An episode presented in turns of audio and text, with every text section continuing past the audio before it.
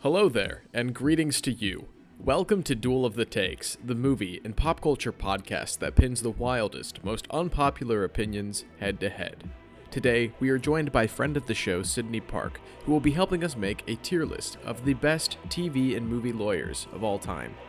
My name's Nathaniel Martin, and I am joined by my regular co hosts, Joshua Kubis, Alden Mason, and Jory Boston. Hello, everyone. Welcome to Duel of the Takes. Today, uh, to follow up the success of our fictional TV and movie presidents, we decided to look at another widely regarded profession, uh, lawyers. And instead of doing this alone, we are joined by a good friend of mine, Sydney Park. I'm doing great, Nate. Thanks. we actually came up with this idea and this topic like a while ago. I feel like it was like October maybe. And I think honestly it was just because you wanted an excuse to talk about Elle Woods. It really it really wasn't. It was really just my way of airing out my grievances as a law student and a future lawyer. Exactly. And I, I couldn't think of a better guest for an episode about uh, TV and movie lawyers. So thank you for joining us. Uh, we're doing this in the same format. So we've got a tier list here and we all have written up some summaries of some noteworthy lawyers. Uh, six tiers today. We've got disbarred or should be as our bottom tier. Lay off the weed, a duel of the takes staple. Objectionable, which you know, lawyers that may or may not be good. Hireable, the ones you'd hire. Win any case. These ones are uh, the cream of the crop, and then goaded.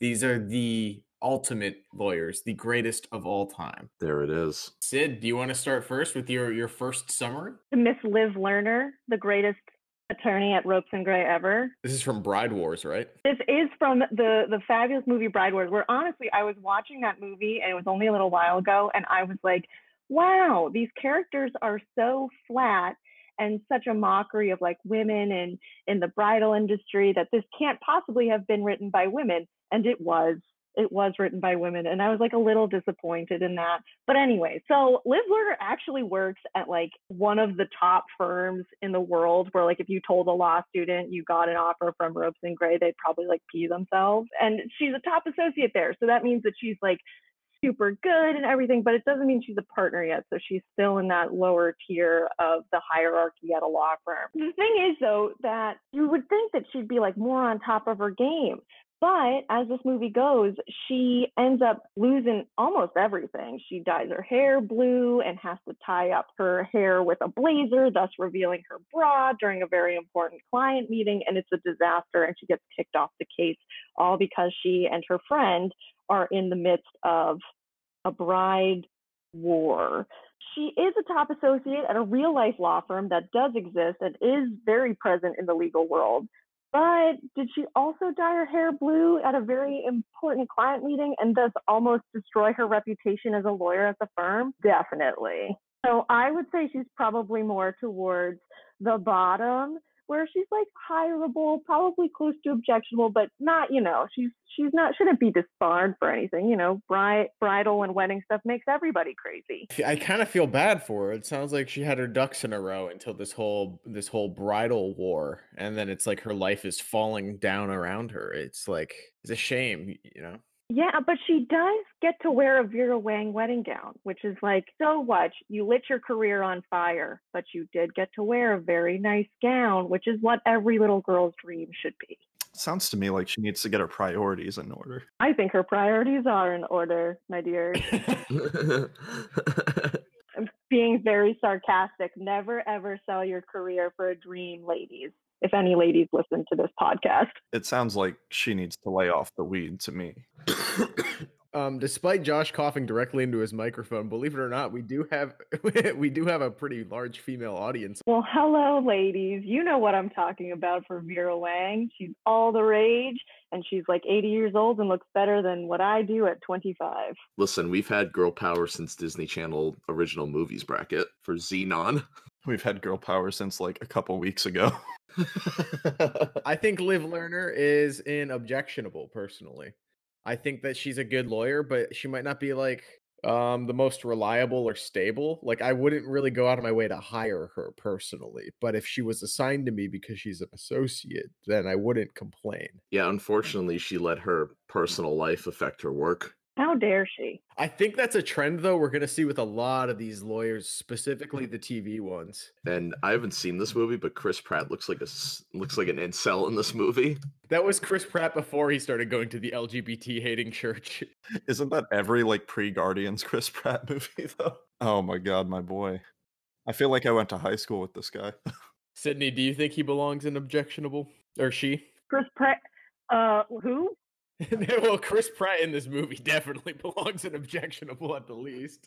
I think Liv Lerner belongs squarely in objectionable, you know, because who knows? Maybe she had a really great career beforehand, but I don't know how great her career is going after this. Yeah, yeah, I don't think she's getting that promotion. Um, Alden, Hello. you want to tell us about the Good Wife? Yeah, I guess so. All right, thanks. Uh, Alicia Florrick, originally Alicia Cavanaugh, graduated from law school at the top of her class at Georgetown University. While working as a junior associate at a firm, she had the highest billable hours and also met a married, met and married Peter Florrick. When they met, Peter was the Cook County state's attorney because they were both attorneys, but Alicia did not seem to have Peter's political ambitions. After her two children were born, she left work to be a stay at home mom and a good wife to a politician. The first season literally has her trying to bail out her husband for a leaked sex tape of of him with a prostitute. She is a very loyal wife to endure all of that with two kids. I don't think this uh it's a weird take, I guess. I don't know. I don't know. It sounds pretty solid to me. And I'm assuming because this was a television series that there were many more scandals that she tackled during her long and frustrating career. I don't know. I feel like I'm leaning towards the top half of this bracket, even though I haven't seen the show. Is that Jeffrey Dean Morgan? It is. Is that Thomas Wayne? It is. But I think she kind of stands out as like the best one, even if she is, uh, you know, not actively pursuing her career. The fact she's able to like bail everyone out multiple times, she Yeah. she seems clutch. She definitely seems like uh like a player you'd want on your all star team. I feel like there's a difference between really talented lawyers who like they did great in law school, they were really good junior associates, and there are people who just like have that natural ability, and then there are people who like get the ability by being in practice and going through years of experience. And Alicia Florrick seems like the type who was just so naturally gifted that she could just kind of pick up wherever she left off and really just kick ass. So for that, I, I give her points. Would she be on OJ Simpson's All Star team? She'd probably be like third chair, but definitely. She'd be the one who hands the main lawyer the glove, you know? Should that be a tier? The dream team. Is that between goaded and win any game? it would be way too mean to have like a Marcia Clark tier though. We've got seven tiers now, guys. This is getting crazy.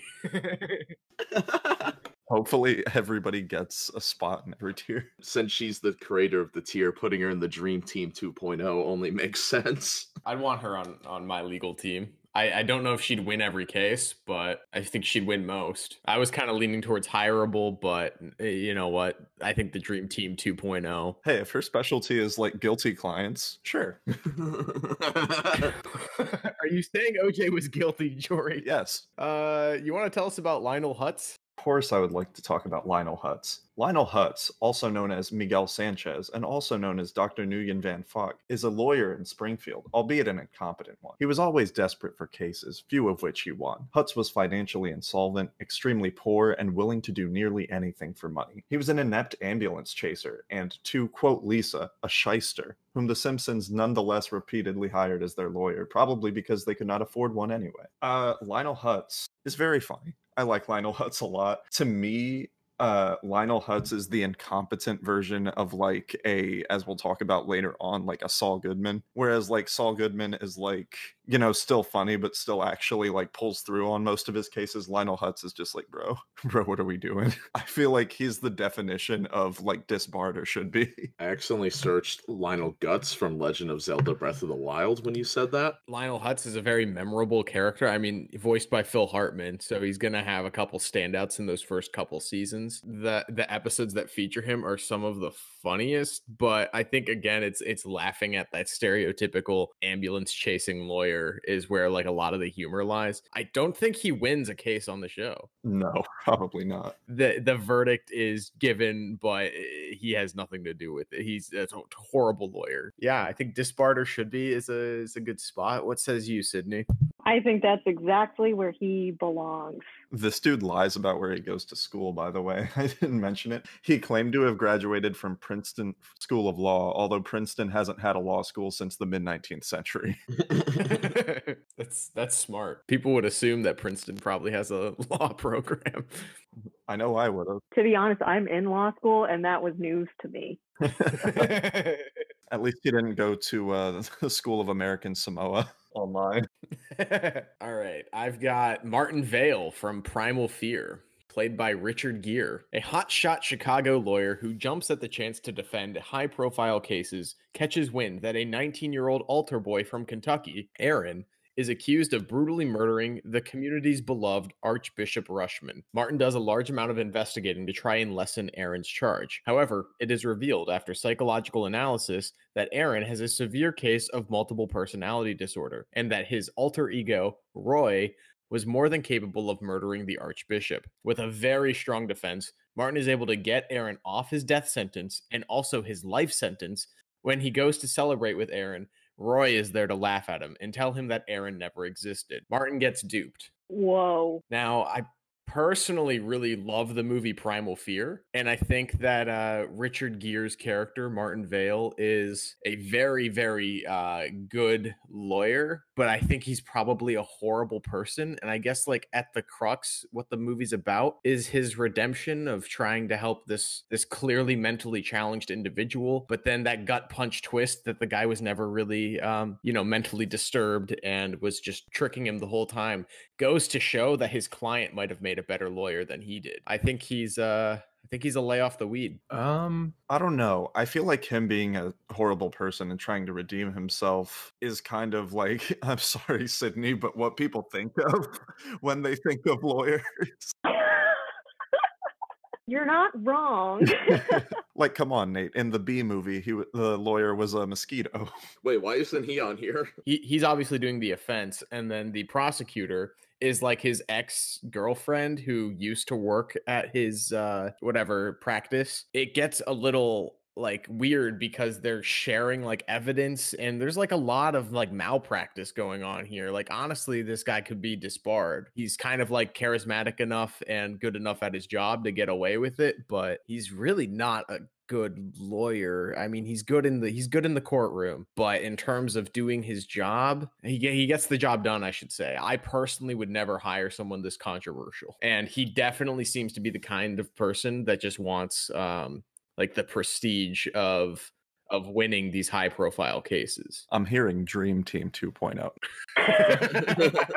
I think maybe I think maybe you were right on lay off the weeds here. I agree. I'm kind of like, dang, this is pretty cool that he gets it. I've never seen the movie. And he gets him off a death sentence. And well, now I have to watch it. Uh, He gets him off a death sentence and a life sentence. You know, he might be a really, I mean, it's the late 90s in Chicago. They were going to get rid of that death sentence any minute anyway. that's true. But you know, it's, Plus, it was Edward Norton. It's not like they were going to kill him. He's white. it's a pretty if he was able to successfully defend it and then it turns out that the roy character is not even the actual bad guy. I feel like he he did a pretty dang good job as far as lawyering goes. So for that i i'd stick him in dream team 2.0 i'd want him on my defense if i was lying about a second personality and i'd actually killed somebody you know? Yeah, that's true. That's true. not admitting to anything in that just by the way All right, Dream Team 2.0. This is going to be a stacked tier. I'm calling it now. I feel like if he were a little less shady, maybe he could be goaded, like if he knew, but nah. oh, like he knew that the guy was faking the multi-personality disorder but used it. That would be that would be goaded for sure. would that or would I would be like, hmm, that's that smells of an ethics violation. But what do I know? I'm only in. I already explained that there are multiple ethics violations in this movie without him knowing that. Nate, you're gonna get a text from me in a few minutes, uh, or in like in a few days after I watch this movie, and I'll be like, I was wrong about the Dream Team 2.0. My bad. well, hey, at least I put you onto a, a 90s uh, classic. People love Primal Fear. Sydney's gonna be like, this guy should have been disbarred. I thought when he said 90s classic, he was talking about the OJ trial. Isn't it wild that the OJ trial managed to like be the best thing on TV like two decades Like two different times. in two different forms? Sydney, you want to tell us about Louis Tully? Of course I do. Let me start by saying poor Louis Tully. We've all been there in some way or another. Your friend asks you to help them. You're a doctor, they say. I'm a doctor of middle age French history, you say in response. But that doesn't matter. Louis Tully was originally an accountant, but by the time Ghostbusters 2 comes around, he's a tax attorney because he went and got his JD at night school, which I can tell you is really tough. But he gets pulled in to represent his friends, the Ghostbusters, in criminal proceedings in New York State Court, which is not easy. And according to the professional rules of responsibility, he definitely should not have agreed to take if he wasn't ready to and understood the proceedings and how they work. But he does. So points off for the ethics violation, Louis, but he did do his best. And sometimes that's all we can ask of our lawyers. I think he's pretty I think he's pretty great. I'm a big fan. Yeah, I mean, I think the work ethic is clearly there. The fact that he, uh, after the events of the first movie, decides to go to night school to finish out this uh, this attorney career for himself, become a tax attorney instead of just an accountant. I think that's big. I, I would, at the very least, hire this man. I don't know if he'd win any case. I think he doesn't even win the case in the movie, but uh, I'd hire this man. See, I'd hire him to I'd hire him to do my taxes. I wouldn't hire him to represent me in criminal proceedings. So maybe if he wanted to do that for me. When the IRS tracks me down for tax fraud, I will still hire this man. so are we thinking between objectionable and hireable right now? It it sounds like it. For me personally, I gotta go with hireable because just this man's arc between Ghostbusters 1 and 2, he goes from like the ultimate like beta cuck simp to I am now a lawyer because I went to night school. Like I had this hustle, which is like a simp to king transition if I've ever heard it. And I would hire this man on principle alone. He also gets to become a Ghostbuster in Ghostbusters too. He get he gets his own suit. He helps them defeat the, the slime thing. Yeah, he he's goaded. Well, not as a lawyer, but as an individual. As a person, you are goaded. I mean, he gets possessed in the first movie. Rick Moranis, how can you hate him? You can't. Someone assaulted this man like earlier this year, and I'm like, Didn't they like punch him in the face? yeah, someone punched Rick Moranis in the face. I guess they were really pissed about those Mint Mobile ads. I don't think there's anyone in this world that like if I see them, I'm filled with just like inexplicable rage to the point where I want to punch them. And definitely Rick Moranis would not be on that list. Are you familiar with uh, James Corden? How about Josh Gad? Don't say that name on this podcast. You will summon him.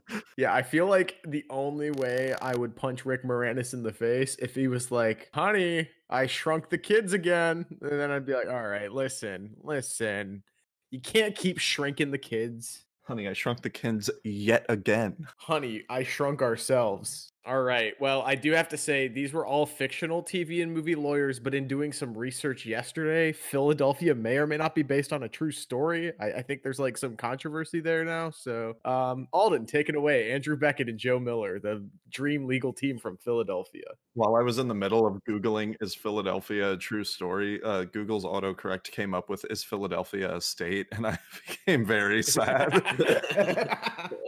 yeah, so I barely looked into the lawsuit on the real story part of it. Allegedly, when they were first, I guess, consulted about the movie, uh, the family was, they never got to a writing stage, and the writers were never, allegedly, were never told anything about the original story. However, it's way too close in many different aspects to uh, what the family experienced. So I have no idea, but it's it's real weird. we apologize if this is not fictional, but uh, Andrew Beckett and Joe Miller, what are they like, Alden? Andy Beckett is a senior associate at the largest corporate law firm in Philly. He hides his homosexuality and his status as an AIDS patient from the other members of the firm. After earning a promotion, the early signs of AIDS leads to his dismissal. He had like a lesion on his forehead. he was dismissed on account of alleged incompetence, uh, suspecting that the disease and homosexuality are the only reasons for him being fired. Andy sues his former employers, enlisting the help of a reluctant ally, the black homophobic personal injury lawyer Joe Miller. Miller initially declines to take the case and immediately visits his doctor to find out if he could have contracted AIDS through shaking Beckett's hand. Nice. Very common during uh, the epidemic. Uh, the doctor told him that's not how it works. But offered to take a sample of his blood, suspecting he contracted it anyway. But Miller laughs at the suggestion. Beckett acting as its own attorney, began researching a case at a library when the librarian announced he found a book on AIDS, which caused others in the library to stare and move away. Miller witnessed the discrimination and approached Beckett to review what he gathered and ended up taking the case. All right. Okay. I think that the that uh, the movie uh, Philadelphia is really great for being the first mainstream Hollywood film to address uh I really I mean homosexuality in general but also specifically the AIDS uh, epidemic was pretty much going on for like four whole years at this point. So the fact that they had a measured response in 1993 is very interesting. We had to watch the scene where um, Andrew Beckett goes in to talk to Joe Miller. Heartbreaking heartbreaking scene all around because you see the difference in how Joe Miller approaches a client who has like a slip and fall case. He's very excited about it, knows that he's going to get a payout, like all good things for a personal injury lawyer. And then Andrew Beckett comes in and like removes his hat, and Joe Miller like goes from being like, "Hey, how can I help you?" to like moving away from him, and very clearly his demeanor has completely shifted, and it's a really heartbreaking scene to watch. But knowing that they that they kind of take this and really dissect what it meant to like deal with these issues in the 90s is really is a really powerful movie i think. Two really fantastic actors too in these roles. I mean tom hanks i think got an academy award for this role. Denzel washington. Denzel washington excuse me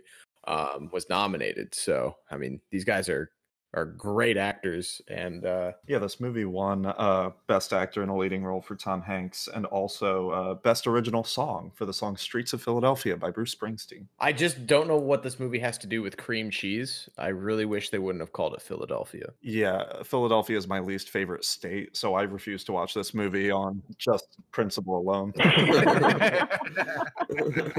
Bad things happen in philadelphia. They really do. You know what? I feel like because like i want to put him higher than just hireable tier. And win any case, eh, I guess I could say that just for principle alone. They did win this one. Yeah. My heart just wants them to be in the GOAT tier because I love the two actors. And I know that that's not what this is based on, but come on. You know what? Even outside of the GOAT tier, like we were just saying, for them to tackle this story at this time, and even like for the real figures to do this at this time, I think that that is goat tier. I mean, yeah. I think Joe Beckett would win any personal injury case. So I don't mind putting this in win any case. I feel like this movie needed to have a little bit more of before with Andy Beckett as a lawyer for me to be like he would win any case too. But he clearly seems like a really competent lawyer because he feels strong enough to challenge his own his his own firm that he gets removed from. Yeah, I wouldn't mind this being in goaded. I think it fits. I mean, they did kind of win one of the first, uh, I guess, discrimination cases against gay people. Yeah, that's a big win for society society. Yeah. Yeah, that's go goaded. Goaded. Certified goaded. We live in a society. you want to tell us about uh Seinfeld, Jory? Jackie Chiles Kramer's lawyer, portrayed by American actor Phil Morris in Seinfeld. The character began as Cosmo Kramer's lawyer on Seinfeld. Chiles is a parody of famed attorney Johnnie Cochran. Both are bespectacled, mustachioed, well dressed African American lawyers with the same initials and penchants for grandiose vocabulary. Morris also uh, emulates Cochran's distinctive enunciation and delivery. Chiles, along with many other minor characters from the show's past, appeared again in the program's finale and was crucial in failing to achieve the acquittal of characters on charges of violating the Good Samaritan law. Johnny's catch Jackie's catchphrase is I am outraged. Some have commented that the real world persona of attorney Johnnie Cochran was so flamboyant, Morris had to do little more than mimic him directly in order to have a successful character, who is, in reality, more impersonation than caricature. So I'm of two minds on this one. I feel like, by definition, this man is Dream Team 2.0.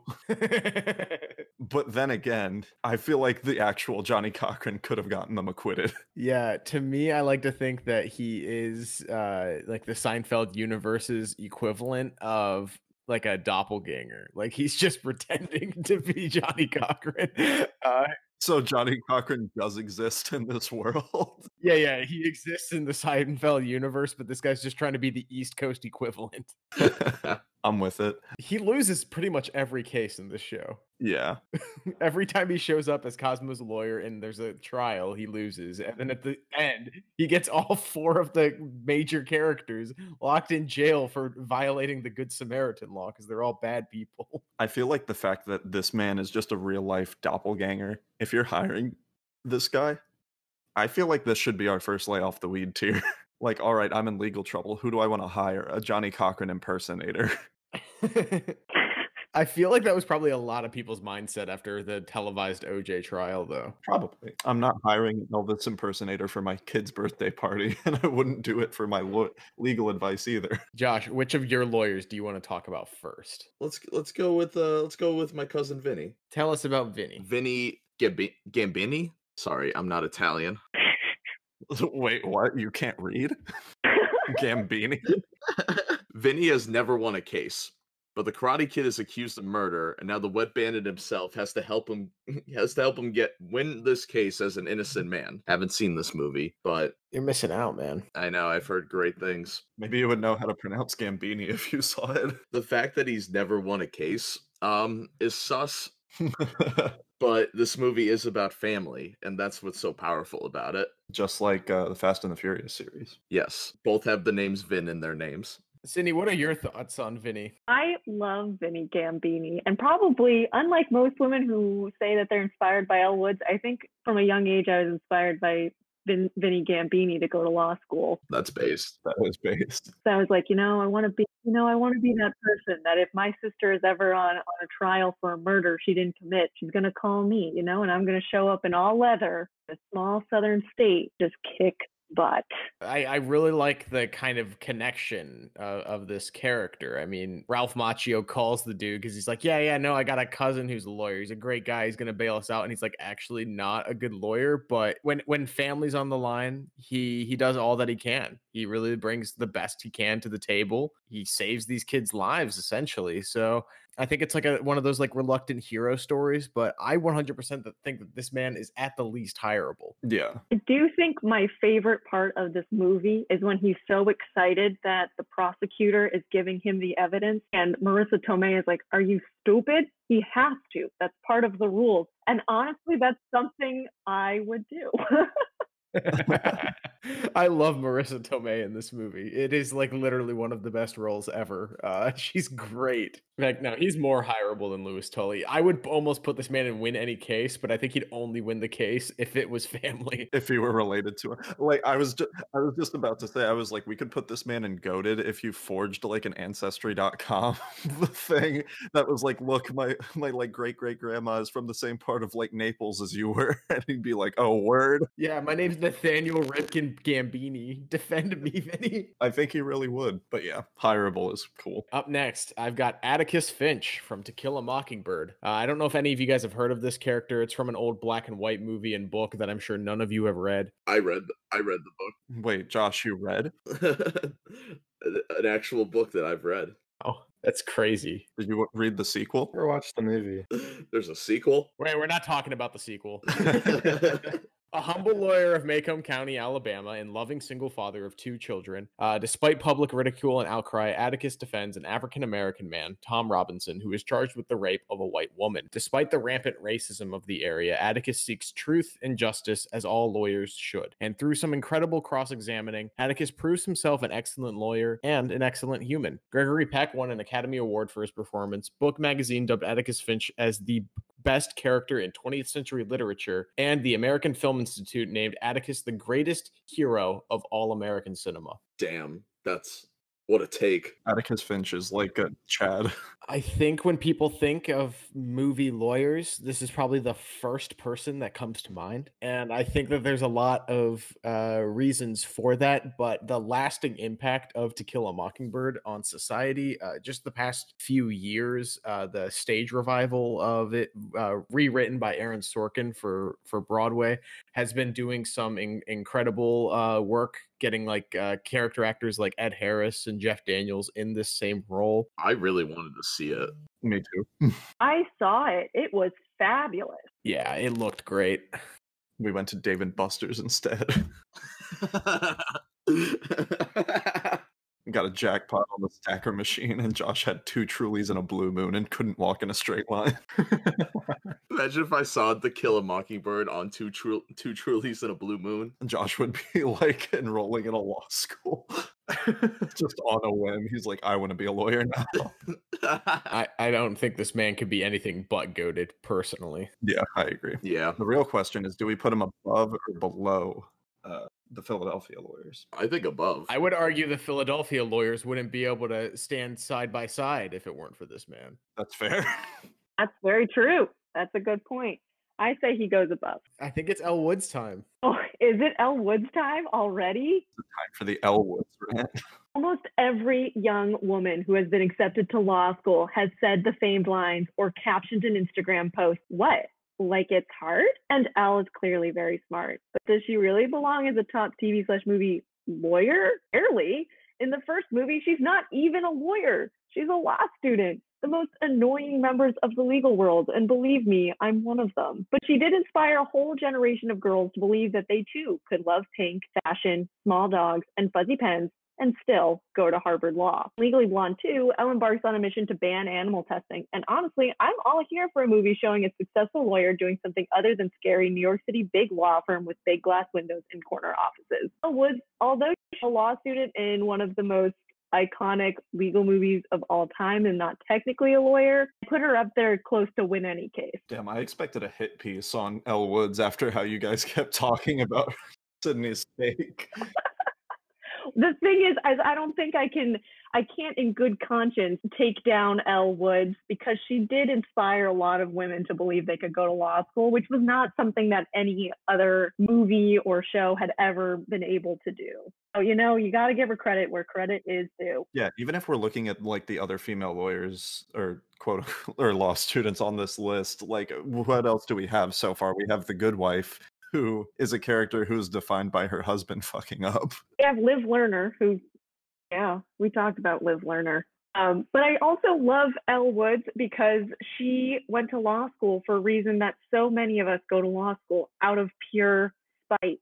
And I can respect that. And in the same kind of way that I briefly mentioned with Atticus Finch, the crossing of media formats with this character, the the Broadway musical is wildly successful as well as the movies, and I think it just goes to show and continues to reach that female audience in a way that other TV and movie lawyers can't resonate with. But in terms of legal action, I do really like that she takes a different stance and goes to defend uh, like animal rights and testing and, and all of that in Wa- in Washington. That's a way more interesting case to go to and says more about her and her ethics than um, trying to get in a in a like a job where she's just going to make a lot of money and maybe have an easier time. So I think at the very least hireable but I, she might win every any case if she puts her mind to it and she goes at it with uh, the same level of spite as she did law school. Yeah, I personally believe that Elle Woods could be in a win any case tier. I mean, she also did invent the bend and snap. Can we we haven't mentioned that? Say no more. Even if she was on the ropes, she would just have to be like, "Your Honor, I dropped my pen." Elle Woods is an inspiration. Absolutely. Time to move to another goaded female lawyer. Tell us about Ally McBeal, Alden. Um, Harrison Ford's wife. Tell us about her. Why is it every time we go to Alden, he sounds like he doesn't know like what like what we're doing and like, I'm never prepared. I have to switch back to the right tab. It's a whole ordeal. you took everything from me. I don't even know where I am. I don't even know which tab I'm on. I think Alden really related to Memento a couple of weeks ago. yeah. I don't feel drunk. Ally is a Boston-based lawyer. She she is shown as a woman who believes in love and is continually looking for her soulmate. She often hears songs in her head and experiences hallucinations. Ally attended Harvard Law School with Billy Thomas, with whom she had a relationship since they were eight years old. Billy, however, left Harvard to attend University of Michigan Law School. Honestly, I think that's a downgrade, but I'm not that familiar with either. Uh, the next thing the audience knows about Ally is that she lives with District Attorney Renee Raddick, and she is employed in a Boston law firm. Ally quit the law firm because her boss harassed her and was then recruited by old classmate Richard Fish to join his law firm. Well, at this law firm, she finds out Billy is now married to a uh, other lawyer, Georgia, and she's working there. She falls in love with Billy again. Ally and Georgia become friends, and she learns to work side by side with Billy. Uh, so throughout the series, Ally dates many men. One of them is even played by Robert Downey Jr., so I guess that's interesting. Uh, and reading about this show, I'm not sure how much of it is actually about practicing law. Uh, very little of it. Yeah, this was the basis for the, if you're familiar with the Futurama, the parody show, A Female Single Lawyer. Sydney, what's what's your take here? I feel like you have the best jurisdiction on a character like this. I feel like you know what most of practicing law I feel like isn't really about practicing law, especially if you're in a law firm environment. It's all about the people, you know? And I think that Ally McBeal being a woman who is out doing it all senses of the word, she belongs in the hireable category. Yeah, I, I actually was going to say the same thing. And I think the fact that she kind of juggles her paranoid schizophrenia in a very, very good way, uh, using it to kind of leverage these personal relationships. And also, she does her job extremely well. Whenever she is brought to do kind of like research or investigation for someone else's case, she knocks it out of the park and she does well in trial as well. I've only seen a handful of episodes of this show, but I will say its style is is really wild. There's like a lot of like animation and like um just like big over the top moments. Uh it's it's really ahead of its time in a couple of ways. Definitely more about the personal like life dramas. I'd hire her to be my lawyer for sure. I feel like she's someone that I could get coffee with, and sure, she'd bill me for that coffee, but it'd still be a very enjoyable coffee. Yeah, she she'll find a real nice coffee shop to then Venmo me, uh, Venmo request me seven dollars.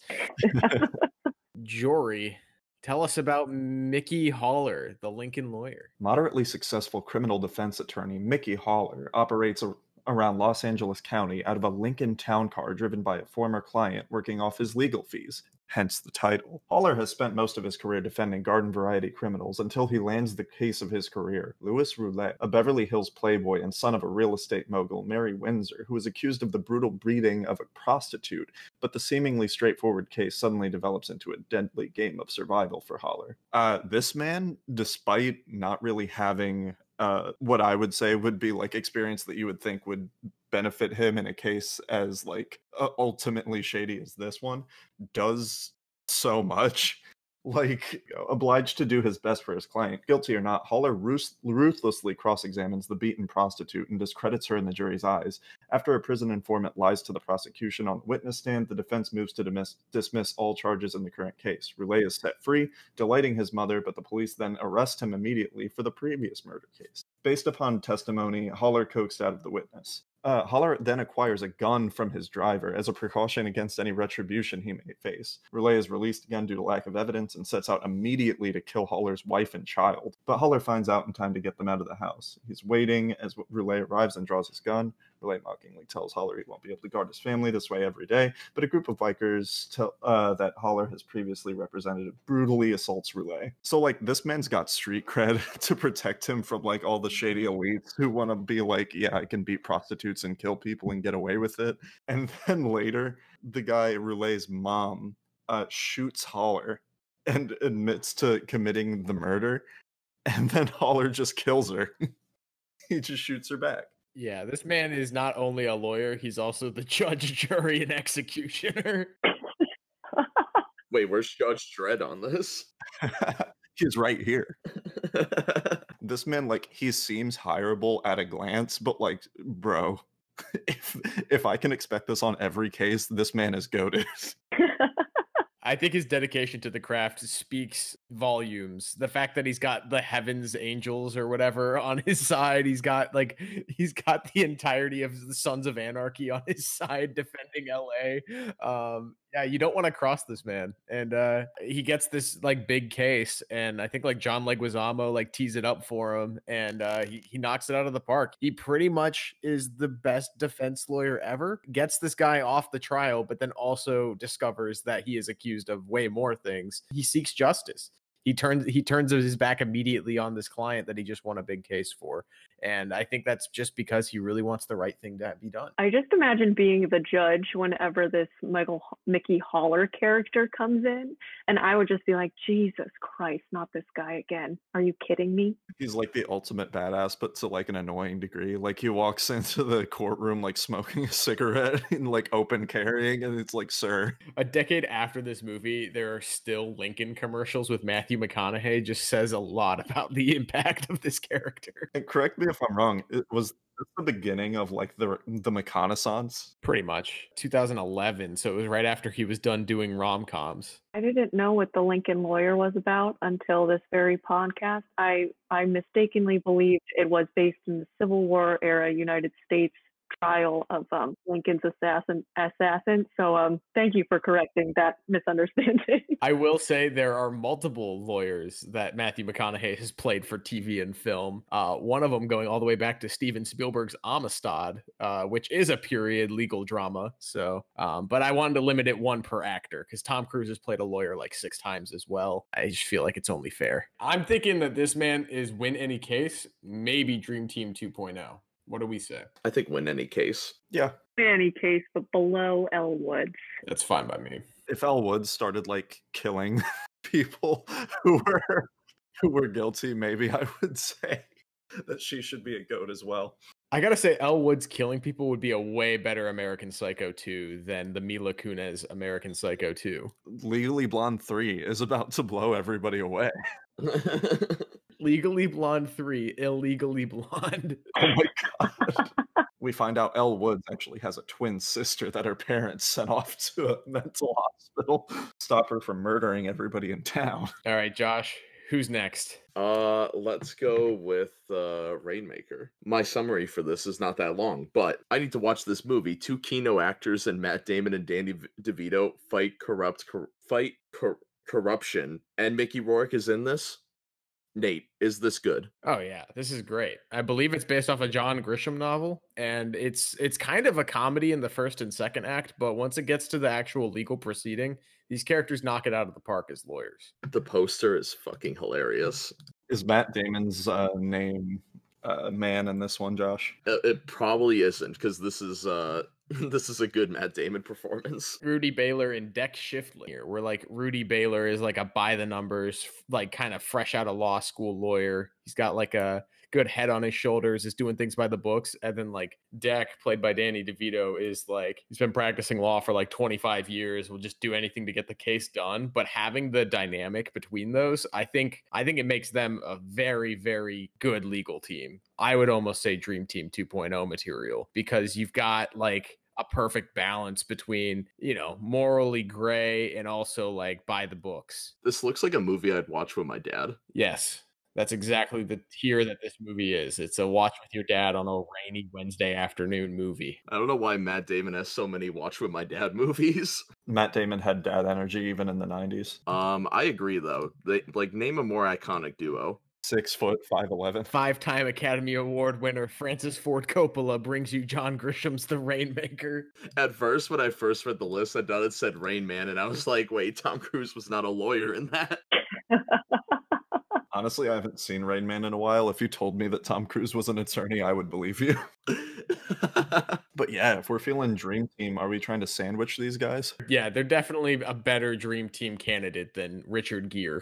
Arnie Becker from LA Law, the main partner at the LA based law firm McKenzie, Brackman, Chaney, and Kuzak, the legal team tackled many controversial and high profile cases over its eight seasons that aired on NBC from the late 80s through the mid 1990s, from capital punishment to abortion, from HIV AIDS to LGBT rights. and even the controversial portrayal of the 1992 LA riots caused by four police officers uh, videotape beating a black man getting acquitted. This show was full of rich cases inspired by problems of their time that are still hot button issues 30 years later. Arnie's uh, divorce lawyer turned lady killer vibe comes off as sleazy at best, and he's got an on and off thing with his married secretary. While it's not easy being a lawyer and his character is complex, despite these tendencies. He's portrayed as a good example of a boss and a partner at this firm. think we're kind of running into the same situation with Liv Lerner, where his personal life is super messy, but his professional life is extremely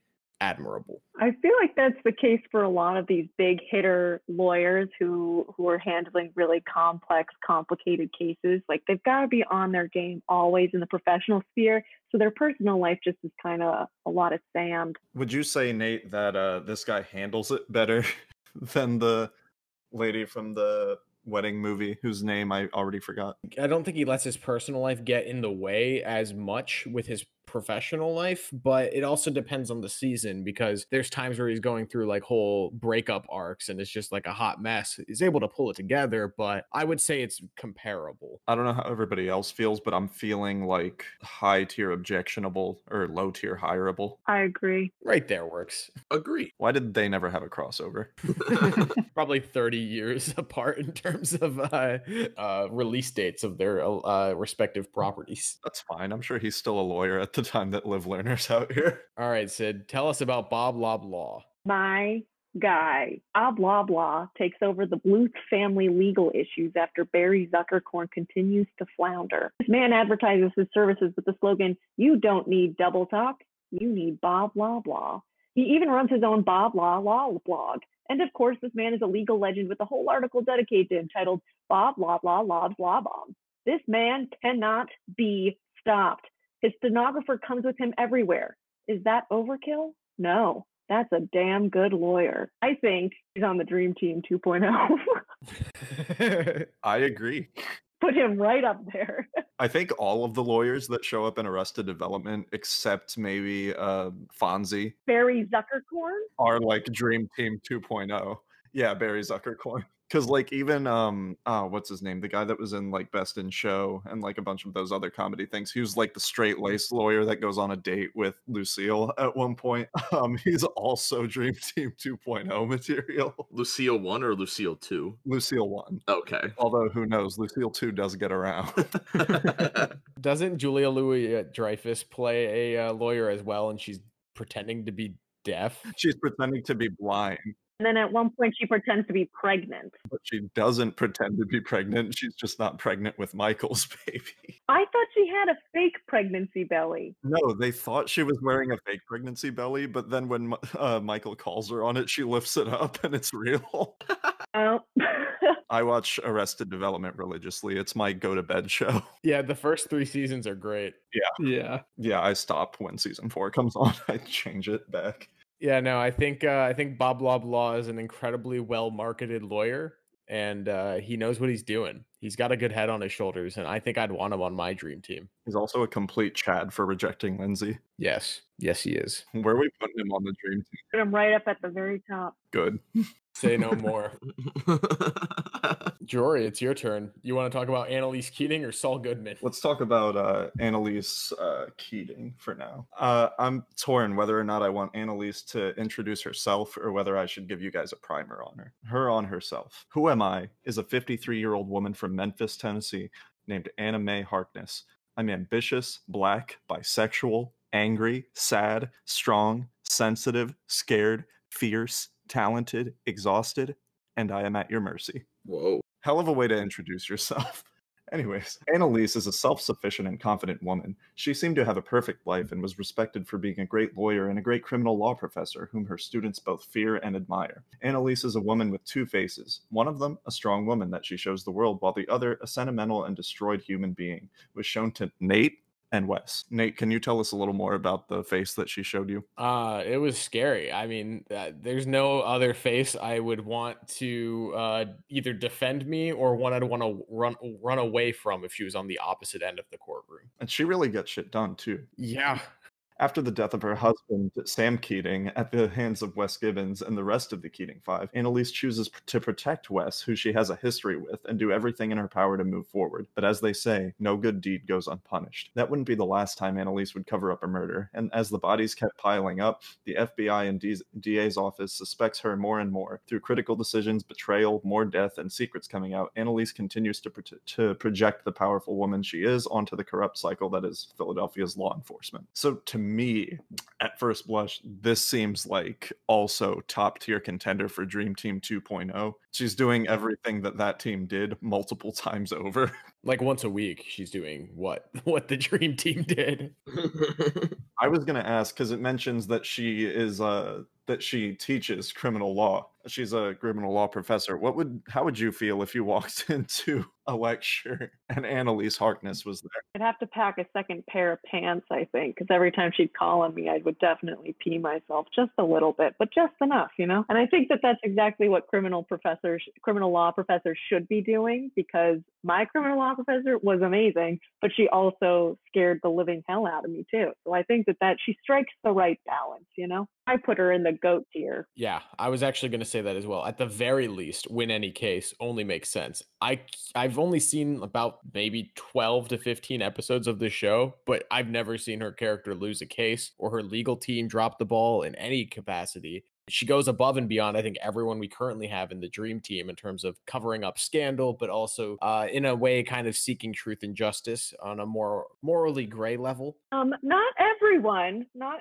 because Bob Loblaw handles a lot of stuff for the Bluth family, who is arguably worse than everyone in that show. I don't know if the Bluth family has ever killed anyone, barring season five, but we won't talk about that. now, where I kind of uh, am coming to terms with Annalise here in the goat tier is I feel like her cases don't determine so much for society as they do for the individual person by person, which is still huge and very important. But I think Atticus and the Philadelphia legal team both uh their their cases spoke louder than just the one the one instance in the law. Isn't that right? Batman. On a very on a semi-serious note, one of the most re- uh, profound things one of my mentors has ever told me in terms of like the law school and law career is that yeah, there can be high-profile cases and you can be the top attorney on it and all that, and that's all well and good. But at the end of the day, when you represent whether it's an individual or a company, like being in a lawsuit is probably one of the scariest and most uh, difficult and important parts of someone's life. And so, as a lawyer, like every case is a big case, regardless of whether it has large societal implications or just per very personal ones. So, for that, I applaud you, Annalise Keating. Certified goat. Raising a whole generation of new lawyers to be just as badass as she is. I love it. Moving on to you, Josh. What's next? Let's go with Daniel. Uh, fuck, I'm gonna mispronounce that name again. Coffee, Yeah, yeah, just say coffee. That works. Kaffee. Kaffee, coffee. Played by The, the the letter A, Josh. Uh, Whatever. He's not Italian. He can't read. played by Tom Cruise in one of the most quotable movies no one my age has actually seen. I'm not giving Gen Z justice because I still have yet to watch this movie too. I guess I can't handle the truth. wait, you, wait, you haven't seen a few good men? No, I haven't. Damn, Josh, that's like peak watch with your dad law drama. But I uh, think. oh, sorry. Do you have more of a summary? no, I was just gonna say uh, Kevin Bacon's in this, and we can't ignore that. Thank you for that. I think that the Tom Cruise character here, Daniel Kaffee, has a very similar arc to Richard Gere's character in Primal Fear, and where they're a hotshot, kind of like lazy lawyer that wants these high profile cases, except um, Tom Cruise is used to dealing these like um, low level uh, cases that are involved with the military in some way. But when this like bigger pro- higher profile um case comes his way he really like puts on his big boy pants and like does his job right. The dialogue and the way he handles confrontation with people that are higher ranking officers than himself is very admirable. I don't know exactly how competent he is as a lawyer. He really pulls it together for this case So at the very least, he's hireable. He even gets uh, uh fuck, Jack Nicholson to shit himself on the stand. You're gonna crap your pants. Actual quote. You're gonna spill your beans at the half court line at a Lakers game. and then he did. I think he, I think he got banned from like front row after that. Have you ever seen that image, Sydney, Which one? of Jack Nicholson spilling his chili at the Lakers game? No. I like how they just let him bring in chili too. Who who was he with at the game?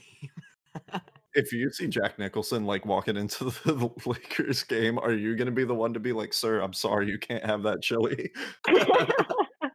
Tom Cruise, you're going at the top of hireable. Yeah. Actually, no. Vinny's No, below Vinny. yeah, below Vinny. We got Dan Fielding of Night Court, the sex-obsessed narcissistic prosecutor who would do anything to get a woman to sleep with him. He consistently uh, visits dominatrices, and while being the source of comedic quips and sometimes cruel remarks regarding pretty much every other character, Dan serves as the heart of this legal team. His long streak of compassion for the team leads to many of the biggest breakthroughs in some of the most critical settings and cases. Yeah, Night Court's a wild show, if I'm being quite honest. Yeah, this guy's kind of like the biggest scumbag in the law firm, but at the end of the day, is always the one to pull it together. I want to say he's lay off the weed.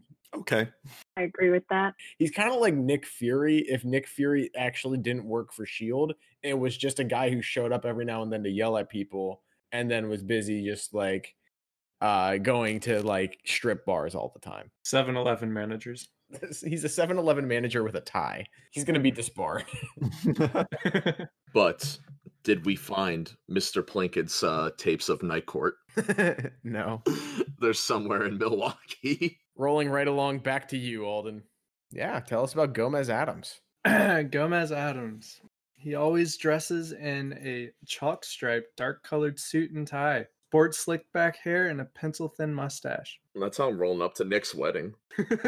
he is extremely naive and childish with a short attention span and endless optimism. He owns a ton of businesses globally, including a crocodile farm, a buzzard farm, a salt mine, a tombstone factory, a uranium mine, and many others. It is not unheard of for him to simply forget that he owns a controlling interest in a business. He enjoys cigars and has been smoking them ever since he was five years old, as his mother insisted. Same. Gomez is desperately in love with his wife Morticia and is driven wild by the slightest of her actions. Now for the reason he's on the list. Gomez studied law and was voted most likely to never pass the bar. It is noted that while Gomez has never won a case, he has never lost one either. Perfectly balanced. Gomez has a lawyer for the family, Tully Alford, in the 1991 film. Although he rarely practices, he boasts of having put many criminals behind bars while acting as their defense attorney. Gomez also studied medicine. now I just keep thinking if that Addams family was live action Oscar Isaac played him, how kino that would have been. It really would have. Gomez as a lawyer, though. I think as a as a businessman, I think as an investor, I think I want this man on the next Shark Tank panel. But as a lawyer, I wouldn't hire this man. I would say he's uh, objectionable at the very least. I think he's objectionable at best. But he's never lost a case. I didn't. I honestly didn't realize Gomez's uh, career was a lawyer until it was brought up, like when we were making this episode. I was just going to say it's funny because my nickname in law school is least likely to pass the bar too. So Well, in that case, he'll win any case. Yeah, maybe he should be goaded in that case. Do we think that Gomez has ever done anything worth being disbarred over? Because I have a feeling he has, but I couldn't tell you. Um, marrying into a family of monsters is probably par for the course of disbarment, but But he doesn't practice. yeah, he's not active actively practicing as a lawyer very often. Where does the Addams family get their money? Why did Why do they always want uh what's his name's money? All of his investments. It's his investments. This dude was the Wall Street bets before Wall Street bets, Josh. This dude was a day player before he owned an alligator farm. Investments in everything. He's got property, he's got uh, stock holdings, he's got everything. The family just has a ton of money in general from so many different sources. Yeah, Uncle Fester won big in a Vegas casino once. Yeah, Is this a uh, is this a lay off the weed tier? Yeah, yeah, it is. I think so, unfortunately. definitely. You, Jory, tell us about Saul Goodman. All right, let's talk about Jimmy McGill. Jimmy is of Irish descent and was born in Cicero, Illinois, outside Chicago. His older brother Chuck became a successful lawyer as one of the partners at an Albuquerque law firm, Hamlin, Hamlin and McGill. As a child, Jimmy worked for his father, Charles Sr.'s general store, and watched customers as customers took advantage of his naive father. He soon began stealing from the store himself. According to Chuck, Jimmy embezzled $14,000 from his family's store, leading to his father's bankruptcy. His father died six months later. Jimmy cried inconsolably at the funeral. Determined not to be like his father, Jimmy becomes a con artist and earns the name Slippin' Jimmy for staging slip and fall accidents. He also ran petty scams, including the fake Rolex, with the help of his partner in crime, Marco Pasternak. Jimmy ran into trouble with the law when he drunkenly defecated through the sunroof of an adversary's car while the man's children were inside, facing the possibility of having to register as a sex offender. Jimmy asked Chuck for help despite a five year separation with his family. Chuck successfully defended him, but required that he move to Albuquerque Albuquerque and work a legitimate job in HHM's mailroom. At some point prior to the start of the television series of his uh, that he stars in. Jimmy had been married and divorced twice. While working in the HHM mailroom, he befriended Kim Wexler, an HHM employee attending law school. Inspired by her success, he completed his college degree and attended the University of American Samoa's co- correspondence law school. He passed the bar exam and he hoped to be hired at HHM, but at Chuck's insistence, senior partner Howard Hamlin denied him the opportunity. He then became a solo practice, working out of the utility room of a Vietnamese nail salon.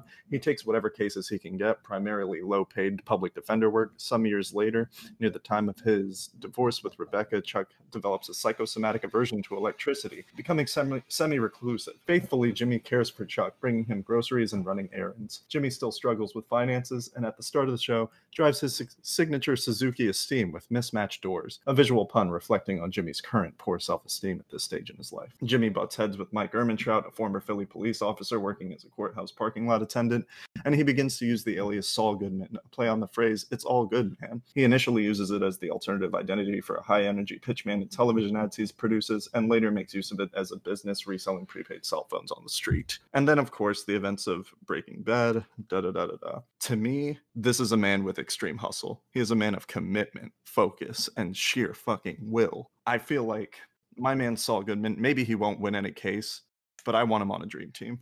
Yeah. Yeah, he's definitely hireable do pretty much whatever to, to win. I think he knows the law very, very well for someone who took a correspondence course, and he knows how to bend it to like win essentially. Uh he's he's a really cool anti-hero to root for but his his ethics probably aren't the strongest especially once we get to him in breaking bad. I mean if we're being completely honest with each other he has been disbarred.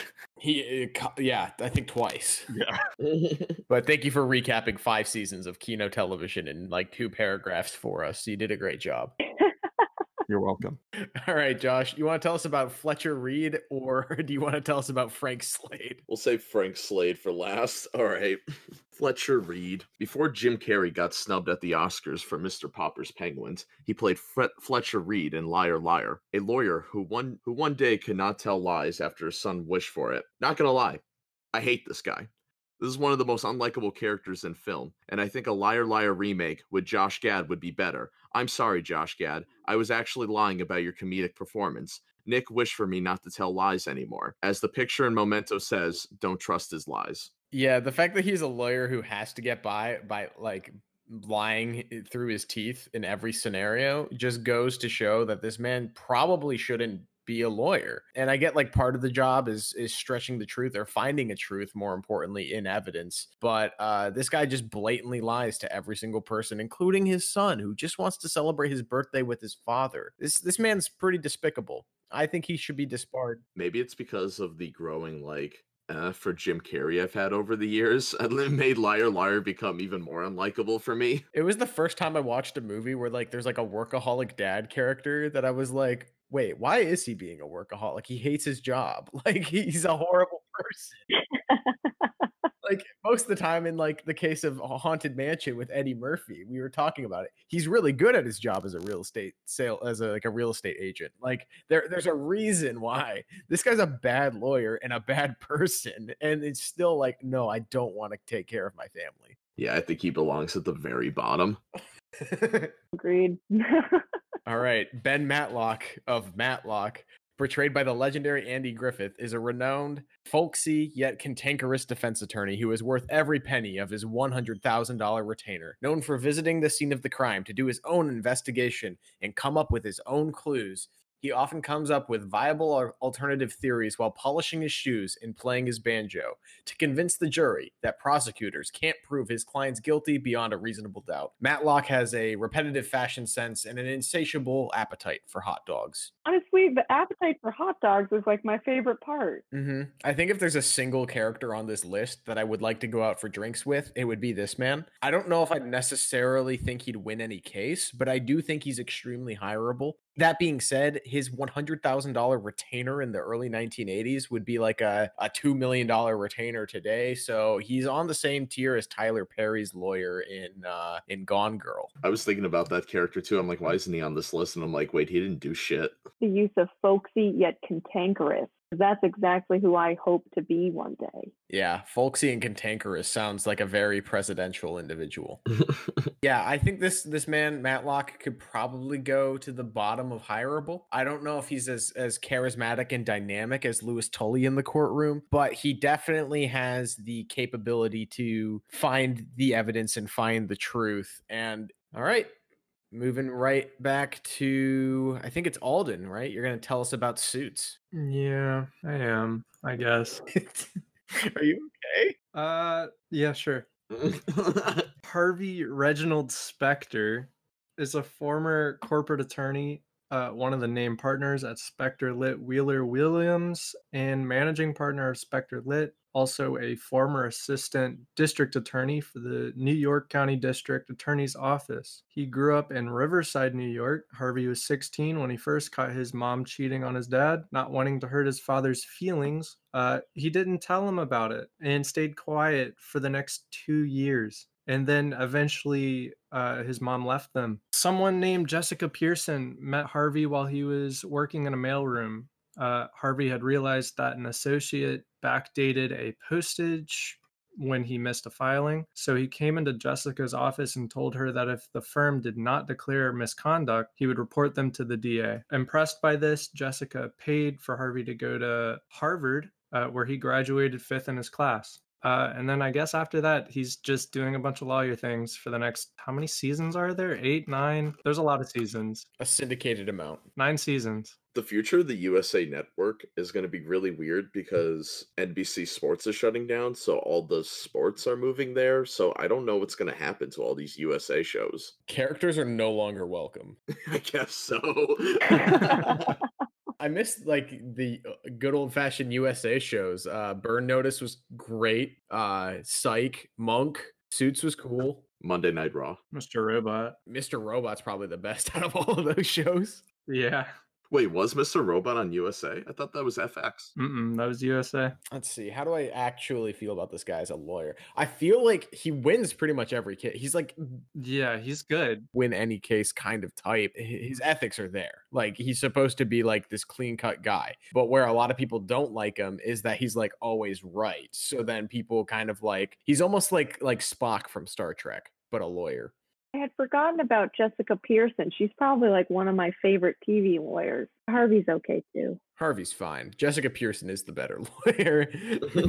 She does. She would be above the goat tier. She'd be in like some god tier, I think, because she's just beautiful and smart and everything that I I love in a woman. I'd say Harvey's hireable. Maybe win any case underneath Matthew McConaughey. I'm fine with that. Dope. Josh, it's Frank Slade time. Oh boy, here we go. Frank Slade, a blind retired U.S. lieutenant, is an alcoholic who takes a random trip to New York City with someone who just wants to get some money during his Thanksgiving break. And the man is literally too angry to die. He hangs out with still somehow the only on screen live action Robin we still have had. They get dinner. He sniffs women's feet and then dances with them. And then they get a car because chicks dig the car. The ending of this movie has one of my favorite monologues in any movie, unironically. It is one of Al Pacino's best performances and probably Chris O'Donnell's best performance mm-hmm. before NCIS Los Angeles. Al Pacino won Best Actor at the Academy Awards, and the film has nominees for Best Director, Screenplay, and Picture. Hooah! I think that he's a, a cut above the rest on this list because he's not actually a lawyer. I don't think he has a law degree. ever appeared in a court of law until he decides to just give this pipe bomb at a uh it's not like a real like uh legal proceeding it's not an actual court case i don't think it's like a it's like a fraternity uh like college uh like social court it's a very very weird movie and a very weird predicament that this character gets in but yeah he like shuts down this entire institution pretty much calls them all pansies and uh drops the mic I, It's it's really based, but I don't know where this should go in the tier. I think he should be certified goaded. Win any case. Sure. Hey, I would love if he was on the goat tier with Atticus Finch because that seems to make so much sense. I like when he chokes out his like cousin at the Thanksgiving dinner. okay. Now here it is.